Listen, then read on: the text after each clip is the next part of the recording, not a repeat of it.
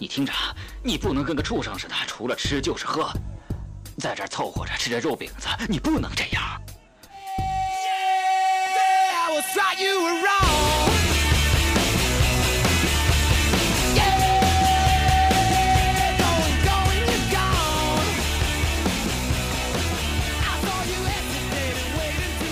嗨，大家好，这里是周小寿电台，我是高登。呃，好久没录这个浊酒清谈了。我还记得以前我和 Monster 录这个节目之前呢，都会喝点酒，然后边吃边喝边聊，到最后呢，两个人都醉醺醺的啊，也不知所云。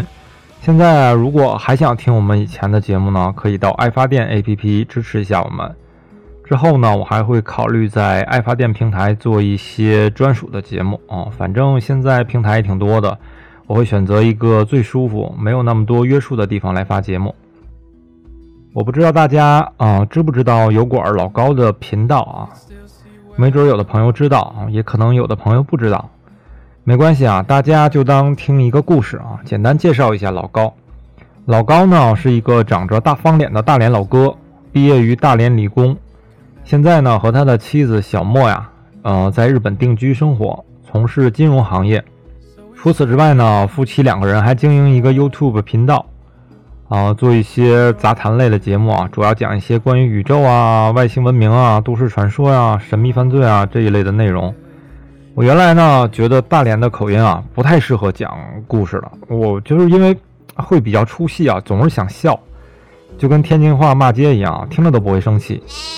但是呢，自从听了老高的节目之后呢，我就改变了我的观点。我觉得老高啊，他可能是大连人里面最会讲故事的人，而且老高的节目里面和他那个妻子小莫的互动，会让人觉得呃很诙谐、很舒服、很自然，没有什么距离感。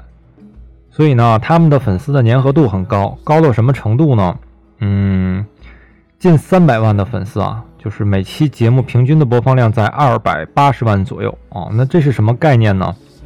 我在油管经常看到那种无病呻吟的频道，就是也是个人频道，就大概有个四万多粉丝，我也不知道粉丝是真的假的。那播放量呢也就几千啊，评论呢十几条，还有一半是自己的小号，一看就能看得出来的那种。啊，完了，每次录节目都和人说啊，说我也不为赚钱，我就想和大家分享生活。关键啊，他也没看他分享到什么生活，就是一个人在镜头前面发半个小时牢骚，然后。也不录别的，有的时候呢，恨不得一天更新个两三条，这也不知道这个过的是什么日子啊？怎么那么多牢骚？然后呢，啊，还说自己做的是小众频道，那这种就太瞧不起观众的智商了。是啊，频道做不起来呢，不是小众的问题啊，是人自身的问题。互联网时代呢，也没有什么不会发光的金子，酒香不怕巷子深嘛。老高的频道，别看播放量这么的可观，但是每周他只更新一期节目。我不知道是因为两个人在日本长期生活的原因啊，就是不知道国内这个网络媒体竞争有多激烈啊，就会让人觉得他俩好像没有那么的急功近利。咦？但是话说回来啊，做油管频道不为赚钱那是不可能的呀。二零一九年六月的时候，老高和小莫呢就开启了这个会员的频道，成为油管付费成长最快的一个频道，至今依然是会员增长速度最快的世界纪录保持者。那老高的付费会员有多少呢？这个我作为一个普通的观众呢是无法查证的，但是我通过他在直播里面讲的一个细节可以佐证一下。老高直播的时候说啊，说他的会员一个演唱会装不下。那我理解的一个演唱会装不下的话，至少得三万加的一个体量。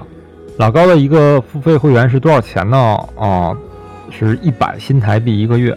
折合二十三块多人民币啊！这里要跟大家说一下啊，老高的频道主要的受众呢都是来源于台湾，什么原因呢？我想大家也都懂。大陆的用户呢，更多是通过别人搬运到 B 站或者是其他平台来看到老高，所以呢这一部分是没有办法统计到呃频道的数据里面去的。而且啊老高和小莫的频道呢，除了油管之外呢，并没有授权经营给其他的平台。啊，像我们国内的互联网思维，就是一定是那种趁热打铁嘛，铺开了干啊，啊，别管拉不拉屎，恨不得每个角落都给它占上啊，早日收网变现啊，实现财务自由嘛。我梦到过这段。显然啊，老高他不是这种赚快钱的想法，但是这并不耽误他成为油管最会赚钱的华语频道。我们可以粗略的算一下啊，油管的一个播放量呢，它是有一个折现的算法的。那具体怎么算呢？勾哥这种 IT 白痴啊，啊，讲不了那么的深入，只能说跟大家说一个估算吧。就刨去油管的分成啊，呃，一个频道的播放呢，大概的收入在每千次，呃，零点六到一点四美元之间。这个我我也是看别人说的。老高的一期节目呢，大概在一千六百八。到三千九百二美元之间，折合人民币呢，在一万二到两万八之间。作为一个周更的节目啊，平均的月收入大概就八万左右人民币吧。但是有了会员之后呢，哎，就厉害了哈。勾哥也是粗算哈，就是往少了说，频道的月收入在一百万人民币左右，而且啊是税后。虽然不是很了解，但是我还是查了一下日本的这个税收的，它是分几个档次的。啊，大概会砍掉百分之四十四啊，所以往少了说啊，这个夫妻两个人至少是啊月入百万的，听了是不是很羡慕？两口子一个月录四条视频啊，就偶尔再搞搞直播，生活就如此的悠哉。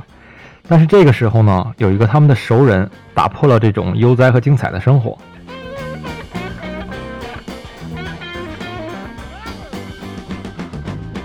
那这个人呢，就是老高的好朋友老肉。老肉呢是老高的大学同学啊，也是一起创立最早的酷爱 Zero 这样的一个游戏频道的合伙人。这个频道呢做了很多年啊，虽然也是有一些签约啊，但是一直没有大火起来啊，有个二十来万粉丝。虽然啊两个人有自己的主业，但是还是希望能够有一些创收和发展啊。毕竟勾哥也知道啊，做节目是一件很耗精力的事儿，更何况是视频节目呢。然而，两个人还是迎来了各自的瓶颈期。经过一番商讨之后呢，决定开发游戏以外的新型频道模式。老肉单方面叙述这件事儿的时候呢，说老高是主动领命去做这件事儿的啊。然后呢，老肉就继续留守在游戏频道，保持正常的运营。根据两个人当初的约定呢，各自的频道不管收入如何，都是每个月五五分账。那其实酷爱 Zero 更像是一个厂牌，等于说它旗下有老高和老肉这个两个人的频道。老肉呢就继续做游戏，然后老高呢其实也试了很多的模式，包括和他的妻子小莫啊起初做过一些呃类似于生活分享的 vlog，啊内容也不算特别的成功吧，啊直到开始说做这个杂谈类节目，讲讲外星人啊，讲讲什么都市传说啊，一下子就打到观众的点了啊，包括国内的 B 站啊，我敢说。嗯，有很多的 UP 主大概都是看了老高的节目之后，才得到了启发，开始做这一类的节目。但是呢，照葫芦画瓢，画的还不是很像啊。最好笑的是，有很多人啊，甚至也搞这种夫妻的模式来做这种对谈类的节目。但是不是所有的夫妻都默契啊，也不是所有的夫妻都搞笑，所以这件事看上去呢，好像很简单，但是复制起来呢，其实挺困难的。因为长期来看啊，人和人的性格是不一样的啊，你总会在不经意间暴露一些内容，特别是我们生活这个环境啊，它那个心态会导致人特别的急功近利，就会故意安排一些梗。那这种东西呢，如果是快手的受众平均智商水平呢，我觉得是没有问题的。但是快手的人呢，他是不看这个的啊，因为这个东西太不接地气儿了。我记得跟猴一样。那我斗胆妄言一句啊，就是 B 站和油管的受众呢。嗯，相对会敏锐一些。说白了呢，就是不太好糊弄啊，以至于很多人学了呢不咋像，还搞得自己贼尬。表情做作，略显浮夸。这么说吧，啊，要说找两个专业的演员啊，专业的编剧，能不能复制老高和小莫的频道呢？我觉得应该也没问题啊。但是你的收入 cover 不了这个人马的开销了。某种意义上来说呢，我觉得他们这种形式的频道呢，还真是独一无二的。包括我跟 Monster 以前录节目的时候。你别管录的好不好啊，但是如果说要复制我们呢，也不太可能。毕竟我们俩这种啊，互相抹黑、互相抢话，还没打起来的涵养，不是一般人能够学得来的。有的时候呢，我回听我们俩以前的节目，就会发现啊，很多时候都是在跟 Monster 争论这个也好啊，调侃也好，但是好像都是在说服他啊，赞同我自己。这就跟我们小时候受的教育一样，就是语文阅读理解嘛，都在倡导一种绝对正确啊，不是黑就是白，没有灰。如果老高也像我们俩这样做的话，肯定也火不起来。老高和小莫呢互动起来，他从来不否定小莫的想法，总是说啊，也对呀。哪怕有的时候小莫讲的很没有逻辑、很扯，他也会说，哎，有这种可能哦。所以他俩录节目主要是老高来控场，他会有一个提纲，小莫呢纯粹是一个自由发挥的形式。这就跟很多啊背台词的那种频道就不太一样。那咱们书归正传啊，当老高的频道爆火之后呢，很快就和老肉提出啊终止合作这件事儿了。根据老肉的单方面叙述呢，之前他们合作的四十四个月啊，一直都是老肉的频道收入略高于老高的频道，等于说老高每个月得到的分账呢，一直是占着老肉的便宜。我理解的是，老肉是想表达这个意思。那之后呢，一八年的九月，老高的频道的收入就超过了老肉。按照约定呢，老高和老肉呢分了三个月的账之后呢，就提出了终止合作的决定。老肉也被动的接受了这个事实。那这件事儿呢，我是这样理解的：以老肉现在油管的订阅数量来看呢，还不到十万，那播放量呢也就两三万。在 B 站呢，嗯，不到两万粉丝，还没有老高的搬运工粉丝多呢。所以说，不管老肉愿不愿意承认啊，无论节目的质量还是口才啊，他都和当年一个战壕里出来的战友老高呢有着天壤之别。这就让他们产生了一种。哦，潜移默化的，呃，难以言表的复杂情绪吧。人和人都是这样吧。啊，身份和地位太悬殊的人，我觉得不太可能在一起成为朋友。就比如说，我有一个小的时候一起玩的邻家大姐姐啊，长大后呢也没怎么再联络了。那天我就跟我妈聊天，突然就聊起她了。我妈告诉我，说她后来当兵了，然后嫁到王爷家当福晋了。我当时就觉得哇。我可能以后再也见不到他了，人家上天了啊，我他妈还在地下室呢，没办法再联络了。就算我给人家打个电话，我说姐姐，我想见见你，那人家肯定也觉得啊，我的想法不那么单纯了吧，肯定是想求人办点什么事儿吧。所以呢，我觉得就默默祝福挺好的，把小时候这种美好呢封存在记忆里。但是如果换一个情境呢，我感觉结果就不一样了。如果是两个女生啊，从小一起玩到大。啊，然后一个当了福晋了，一个嫁给屌丝了，那从此的生活呢不再有交集，关系也疏远了，这个呢就比较容易产生仇恨啊。朋友之间呢就是这样，肯定有过得好的，也有过得不好的，但是不能说超出一定的范围，基本上都差不多啊，在一个阶级能在一起玩，每个人都会觉得啊，就朋友过得太好，自己不舒服；过得太差呢，心里不舒服。都是这样一个心态啊，那怎么讲呢？我觉得跟受的教育有点关系吧。从小的自尊心培养和这种仇恨式教育，就会让人长大了有点心理变态啊。像我小时候啊，我最反感听到的就是我家里人会说啊，你看看别人家孩子，包括我们小时候看那种战争片，让小朋友啊嫉恶如仇。长大了之后呢，你会发现社会是很复杂的、很多元的。什么是善，什么是恶呢？那取决于你站在什么角度去看了。人的心态也是很复杂的，包括我自己啊，也有过这样一个阶段，就是当你不得志的时候，就很容易被一些话刺痛。其实说者无意，可能听者有心吧，人也会变得非常的敏感。我想老肉呢，他可能就是，嗯，处在这样的一个阶段。终止合作之后呢，老肉觉得老高能干的事儿呢，他也能干，他就找了他的媳妇儿来复制老高的频道模式。老高呢，作为一个大的频道主啊，也多次在节目里面提到了老肉。等于说，利用自己的影响力带一带当初的小兄弟啊，给老肉做一做广告。接着呢，有意思的事儿就来了。谷歌呀，它有一个智能运算啊，它会根据用户的观看习惯，把这个相关的视频呢推送给你。于是呢，老肉的视频就跟那个老高的视频挂上了联系。有很多老高的粉丝呢，看到老肉的视频之后呢，不明真相，就说老肉抄袭老高的。老肉也很冤啊，还刻意做了一期节目来澄清两个人的关系啊，说我们。是一个战壕里面出来的啊，我们是兄弟，我们是哥们儿。但是吧，我觉得老肉的节目一直走不起来的原因，就是因为这两口子有点木讷，不太适合在镜头前讲这些东西啊，也不活泼，直勾勾的看题字稿，讲的也没劲，颜值和谈吐呢，也没有老高那两口子那么的有亲和力。有的招人烦的网友呢，甚至开始拿老肉的老婆和小莫做比较了。作为一个男人啊，此时的心态啊，再也绷不住了。说句藏语啊，就是扎心的泪，真的挺扎心的。往事的一幕幕呢，如今在眼前反复的重演。我相信啊，老肉他肯定也是经过一番思想斗争，然后控制、控制再控制，最后没有控制住，终于爆发了。我觉得很多人都会觉得自己能够驾驭一个自媒体，这本身就是一种过分自信的表现。因为真的要是做到一定体量和程度的时候呢，你要操的心啊和承载的压力就太大了。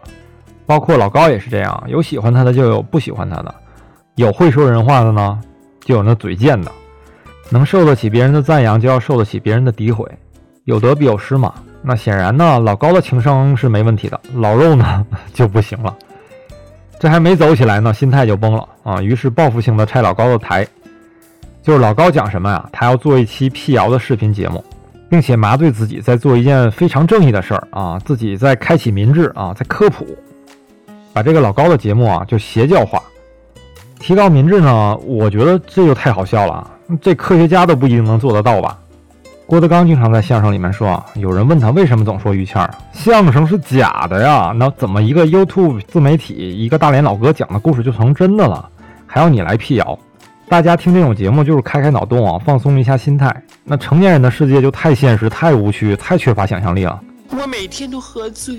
大陆很多网友啊，都爱较个真儿，抬个杠，好为人师啊，总觉得别人特别反智，总想给人科普点啥，总觉得别人是傻子啊。没有脑洞和都市传说，那科幻片怎么来的呀？我们现在看的科幻电影很多都是这种都市传说改编的剧本啊，怎么就没有人告诉大家这个电影是假的呀？你们可别相信他呀！我给你们讲讲这个怎么假，这不神经病吗？这怎么可能能火呢？这就跟网上动不动就想给人科普点啥冷知识的人一样，只能说越来越让人讨厌。我用你吗？你是觉得老子不会用谷歌，还是说没长眼睛不知道翻书啊？最可气的就是现在有很多小白啊，都他妈愿意装老哥。老肉呢，越走不起来啊，他就越对这个老高有怨恨，以至于觉得就是老高限制了他的发展。当初呢，如果是他先跳出来做这种杂谈类的频道的话，没准就是先火的就是他。这个从社会心理学的角度来看呢，就是很多人不太容易从自己身边的人身上发现这个闪光点，走得越近啊，关系越好，反而是注意不到别人身上的优点。说白了啊，频道走不起来，一个是运气的原因，一个呢就是能力的原因，还有一个是心态的原因。包括我在油管经常也看到某些频道啊。聊的话题非常的低俗，语言极其下流，这个就不可能走得起来吗？但是人家啊，数十年如一日，一天更新三四条视频，收入都不够买设备的，这就是心态好啊。由于这个老肉的拆台啊，老高也不在自己节目里面推荐老肉的频道了，两个人的关系就越来越冷却了，这更让老肉气愤，在频道社区啊大肆的攻击老高。老肉和网友说啊，老高的频道啊这些内容都是抄袭的。说老高背后捅刀子，说有一天等我强大了啊，一定要把这些公布于众啊，像个被人抢走了心爱玩具的孩子一样歇斯底里，人也变得很神经质了啊，甚至有人说他看题字稿这件事呢，都会让他不高兴。老高呢，从此不在任何场合提老肉这个人了，对于老肉呢，也不做任何的回应了，两个人就这样彻底的掰了。至于他们私下有没有发生什么别的事情呢，我就不得而知了。有人说老肉当初让老高占了四十四个月的分账福利。啊，老高终止合作呢，就是有点不仗义。其实我想问问大家一个数学题啊，就假如说啊，你赚八块钱，我赚十块钱，啊，我们两个人五五分账，就是各有九块钱。那你占了我一块钱的便宜，连续四十四个月呢，就相当于你占了我四十四块的便宜。如果啊，你突然有一个月赚了一百块钱，然后我还是赚十块钱，啊，第二个月呢，你赚了五百块钱，我还是赚十块钱。第三个月呢，你赚了一千块钱，我他妈还是十块钱，你还愿意一辈子跟我这样五五分账吗？我告诉你我会怎么做啊？我会主动和你说，我说我们现在这个收入啊太悬殊了，应该改变一种分账的模式了，而不是等你挺了三个月啊过来跟我找一个借口说终止合作了啊。虽然我们是兄弟，但是呢各自都有各自的家庭了，那很多时候呢要考虑的问题就更需要站在对方的角度去想一下了。别让说人家为了自己闹家庭矛盾，是不是？是啊。如果我的朋友月入百万，而且啊，这个钱我没有任何的参与，只因为当初的一个约定，哎，我这每个月从人家手里拿一半儿，嗯，我真的有点不好意思。今天呢，和大家聊这件事儿呢，并不是说要站在一个道德的角度去评判谁，包括老肉啊，我也理解他的行为。那人和人处理事情的方式是不一样的。我觉得呢，他这么做有从他的角度来看呢，其实也没什么不对，主要是想通过这一件事儿呢聊聊友谊。啊，在现在这么一个比较浮躁的社会里面，特别是社交网络这么的开放，那人的心态啊，就是很难不被影响啊，不会产生变化。特别是我感觉有点笑贫不笑娼这样一个拜金的大潮流里吧，啊，我觉得人缺少的更多的是一种自我意识的坚持，就是人们从上往下，他会。会很傲慢，你看网上经常会有人说啊，说你穷，说你丑啊。那从下往上看呢，就是有点谄媚的那种啊，管有钱人叫爸爸呀，管那种长得再丑的有钱人都叫老公。呃，我不知道是哪里出了问题啊。那人和人的关系能不能用这种啊金钱去衡量呢？我想思考的是，友谊和金钱啊，就是哪个更重要一些？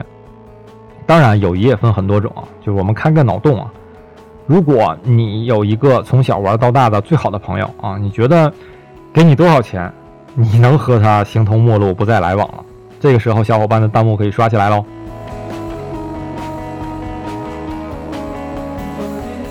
我觉得人生最理想的友谊呢，就是那种没有任何牵绊啊，不被现实左右，一直玩到老。我觉得这个啊，就多少钱换都换不来啊！有人说给你一个亿。从此衣食无忧啊！以后躺在床上净数钱玩了，换不换？哎呀，这个嘛，我可以略装逼的告诉你，不换。勾哥就是这么虚伪。哎，不是不是不是，这个叫一身傲骨，两袖清风。关键是我不缺那个印着玉皇大帝的钱。主要是啊，如果从小玩到大的朋友呢，能到现在还在一起的话，我觉得这不是一个阶段性的朋友，这是一个。不可替代的人，我再也没有几十年的时间去和一个人相互的了解、包容、忍耐，毫无芥蒂的去肆意妄为的说我自己想说的话。这个，这个是物质换不来的。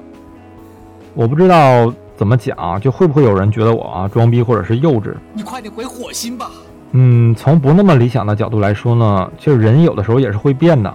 那如果你们产生了分歧和摩擦呢，走到了友谊的尽头，这就牵扯到另外一个话题了。那朋友掰了，他要不要变成仇人呢？我觉得两个人之所以能够成为好朋友呢，如果你不是那种 狗不理没得挑的话啊，应该是性格和脾气秉性都合得来的人，而且有一些共同的爱好。那如果说必须要走到断交这种地步呢，也没有必要成为仇人，那大不了就不来往了呗。我们有太多的可能性和一个人产生仇恨了，比如你喜欢的明星别人不喜欢啊，并且讨厌，你他妈是不是就很 特别的恨他？法律不管你早弄死他了，是不是？反社会人格预警啊！我心理变态。我觉得和一个曾经走得很近的人呢，从一个极端走到另一个极端，看似是对朋友的否定，其实是否定了自己的过去吧。你和这么一个讨厌的人相处了这么多年啊，这他妈是谁的脑子出了问题了吗？也可能生活的环境不一样，让人和人之间的认知产生了分歧，看事情的角度也不一样。但是我觉得啊，除非这个人非常有意识的去伤害我或者我的家人，否则我很难去恨他。但是这种情况呢，他呃也不可能有啊。你想一下，你们都这么好了，好了这么多年了，他怎么可能说有意识的去伤害你呢？要伤害早伤害了，对不对？那十几年还看不清一个人的本性吗？如果看不清的话，那真的是自己也活该了。至于金钱这种东西呢，嗯，生不带来，死不带去啊，我倒是。没看那么重，有人说过你装吗？主要是因为我自己也没多少。那其实呢，我觉得所谓的财富就是人生的体验和记忆吧。如果这些都是用物质去丈量的话，我觉得那这一生活的真的是有点过于卑微了。当我们老了走不动的时候，回想起年轻的时候那些小伙伴的一段一段的记忆，然后就因为几个带不走的数字而终结啊，会不会有一点点不甘心呢？其实我现在和我的发小，因为生活的环境不一样嘛，有很多事情的看法也不一样。在一起喝酒聊天的时候呢，大多啊是以抬杠为主。我们有一个群哈，一共有那么几个人，就特别神。然后那个角色都不一样，有杠精，有五毛，有美分，有喷子，都不带重样的。平时因为一点小事儿啊，就争论的面红耳赤的。但是去年的时候，我那个朋友的女儿她得了一场比较大的病，当时呢我们就都去帮忙嘛，好在没什么大事儿，就平安度过了。然后呢，哎呀，好死不死的。然后过了一阵子呢，我爸去医院也检查出了一些问题。就我是一个不太喜欢给别人添麻烦的人，我就没和他们说。然后呢，正巧在医院的时候，一个哥们儿打电话过来问我啊，你在干嘛？我就提了那么一句，然后他们就全知道了，想各种办法，就是给我提供资源也好，提供帮助也好。那好在呢，我爹啊做完各种检查之后呢，折腾了好几天啊，也没什么大事儿。啊，后来呢，我们在一起喝酒的时候呢，就聊到了这些啊，说遇到事情了能想到的呢，还是我们几个人。虽然外面也有关系特别好的，但是很多时候真的不好意思张开嘴求人。说到底呢，就是我们几个谁欠谁啊，都不会去算计，也都相信对方能尽力去帮助自己。最后呢，整的几个油腻老男人都挺感慨的啊，差点搞基啊。好在啊，在最动情的那个点，我及时啊提议，我说各回各家吧啊。要不借着酒劲儿啊，真不知道能干出什么不可想象的事儿。哎呀，老高呢，曾经在频道的直播里面谈到了人生的建议时说到过，他说，大家一定要把周围的人去当人看待。其实很多时候呢，我们并没有把周围的人当做一个有需求、有想法、有自己决定的人来看，因为很多事情啊，并不是按照我们想法去运作的。不按照我们想法运行的世界呢，那才是真实的世界啊。其实说白了呢，就是换位思考。那这样活着呢，就没有那么累了。如果说没意识到这一点呢，当别人违背了自己的意愿时，你就会沮丧、愤怒，甚至于歇斯底里。听了这些之后呢，我的人生建议呢，也是我对自己想说的话吧。就是首先啊，要尊重自己，不要浪费自己的人生财富和付出的感情。然后呢，要有一个运动的好习惯啊，保持良好的情绪稳定，控制一下我的反社会人格，啊，压制一下身体里的小魔鬼。啊，尽量不要那么容易的去恨一个人，对别人呢有一个友善的态度，人和人呢要相互尊重珍惜，啊，更要学会珍惜自己，也希望大家都能对身边的人呢好一点。那今天呢就和大家聊到这里，我们下期再见，记得在爱发电 APP 搜索“周小兽电台”，为你的爱发电，See ya。